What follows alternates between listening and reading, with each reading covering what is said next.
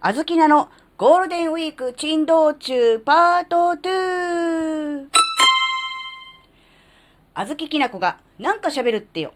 この番組は子供の頃から周りとの違いに違和感を持っていたあずきなが自分の生きづらさを解消するために日々考えていることをシェアする番組です。こんにちは、あずきなです。えーと、ゴールデンウィークね、もう一箇所別の日に行ったんですよ。どこに行ったかっていうと、前回秋葉原でしたね。えー、もう一箇所目はね、巣鴨です。もうそういうお年頃って。まあ、確かにね、あの、おばあちゃんの原宿って言われてる、あの、トゲ抜き自動通り商店街とかもあったわけですけども、あの、若い人いましたよ。おばあちゃんの原宿って言われてるようですが、若い人もいっぱいいました。でやっぱゴールデンウィーク中なので、やっぱお子さん連れ、家族連れの方もいましたし、とにかくすごく賑わってました。うーん、なんだろう。なんだろう、お年寄り向けっていうよりかは、なんだろう、人がいっぱいいたなっていう、そういうイメージがあります。で、その巣鴨のね、えー、ちょっと歩いたところにあるね、えー、スタジオでですね、落語を見てきました。落語。うん。あのね、あずきのね、落語とかはね、見たことない人なんです。なので人生初ですね。えー、っとね、小劇場で演劇舞台とかは若い頃見たことはあります。通った、下北沢とか、そうそうそう、下北沢とかは行ったことはあるんだけど、落語はなかったな。あとね、何年か前に、えー、と、吉本のなんだっけ、お笑いライブみたいなのを、ルミネーザ吉本って新宿だっけ？ちょっと忘れちゃった。で、見たことがあります。けど、落語はなかったんですよ。なので、あの全然あの、なんだろう、とりあえず、おとなしく、おとなしく見てればいいかなとかって思って、なんか余計なことしないように、初初心者なので、と思ってたんですけど、まあ、それはおとなしく見てるっていうわけにはいかないですよね。めちゃめちゃ面白かったんですよ。うん落語ってこんな面白いんだなって正直思ったんですね。で、なんで落語を見に行くようにな、行くことになったかっていうと、えっ、とね、あずきなの、えー、なんだろうツイッターとかで、えー、つながってるミッツさんっていう方いらっしゃるね。で、彼女は、なんで知ったかっていうとですね、あの、Kindle 本で、えー、アラフィフ女子2人 M1 グランプリ出場したってようだったかな、タイトル。それの本の作者の方なんですけど、この本がめちゃくちゃ面白いんですよ。で、アラフィフ女子といえばあずきなんじゃないですか。なので、何って思ったわけです。M1 出たのっていう。あの、いろんなことに挑戦して、それこそバイオリン始めてね、あの、市民会館で、あの、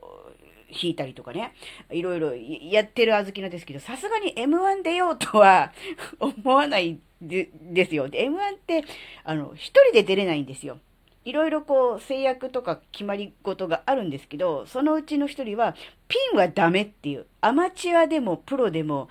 年齢制限ないし、えー、そういう意味ではオープンなんですけど、一人では出れないっていうのがあるんですよ。なので、まあそういうのもあるし、別に、うん、まあお笑いは出るものじゃなくて見るものだよねっていうのがあるんで、思ってたところで、出場したっていうのが あって、それでもう、その本をね、えー、書きますっていう段階でもう、なんだろう、ツイッターかなんかで見たのかな。でも、めちゃくちゃ面白そう、早く読みたいと思ってて、で、確か、あずきなが本出した時とほぼ同じ時期に、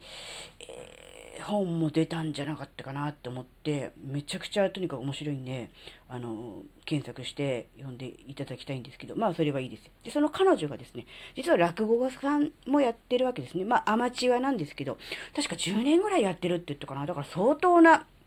相当なキャリアですよね。プロではないとはいえ相当なキャリアの方なんですが、そのミツさんの落語をね、えー、普段関西にいらっしゃる方なんですが、東京に来て巣鴨でやるということなので、巣鴨なら行ける、この時期ならあずきなも、えー、関東にいるから東京なら見に行けるということで、ちょっとね、連絡取って、えー、場所とか教えてもらって、で、ついでにね、あの、席も取ってもらうって言ったらおかしいですけどね、あの、満席になりそうなのでっていうことなので、じゃあすいませんけどお願いしますっていう感じで取ってもらって、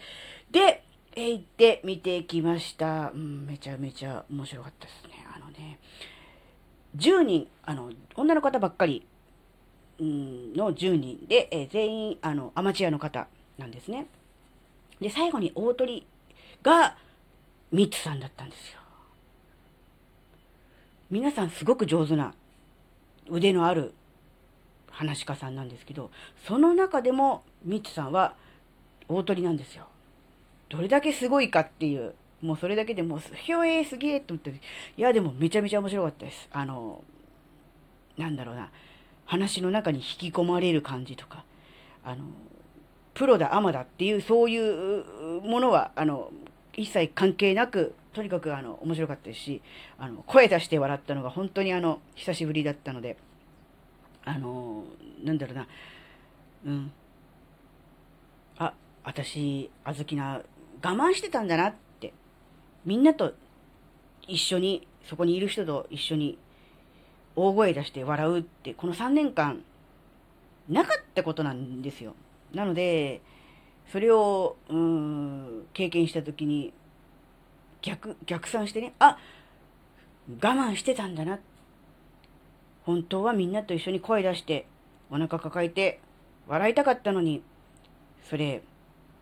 我慢してたんだな。そして我慢してるということさえも意識していなかったんだなって思ったんですね。なので、まあ、今回ね、えー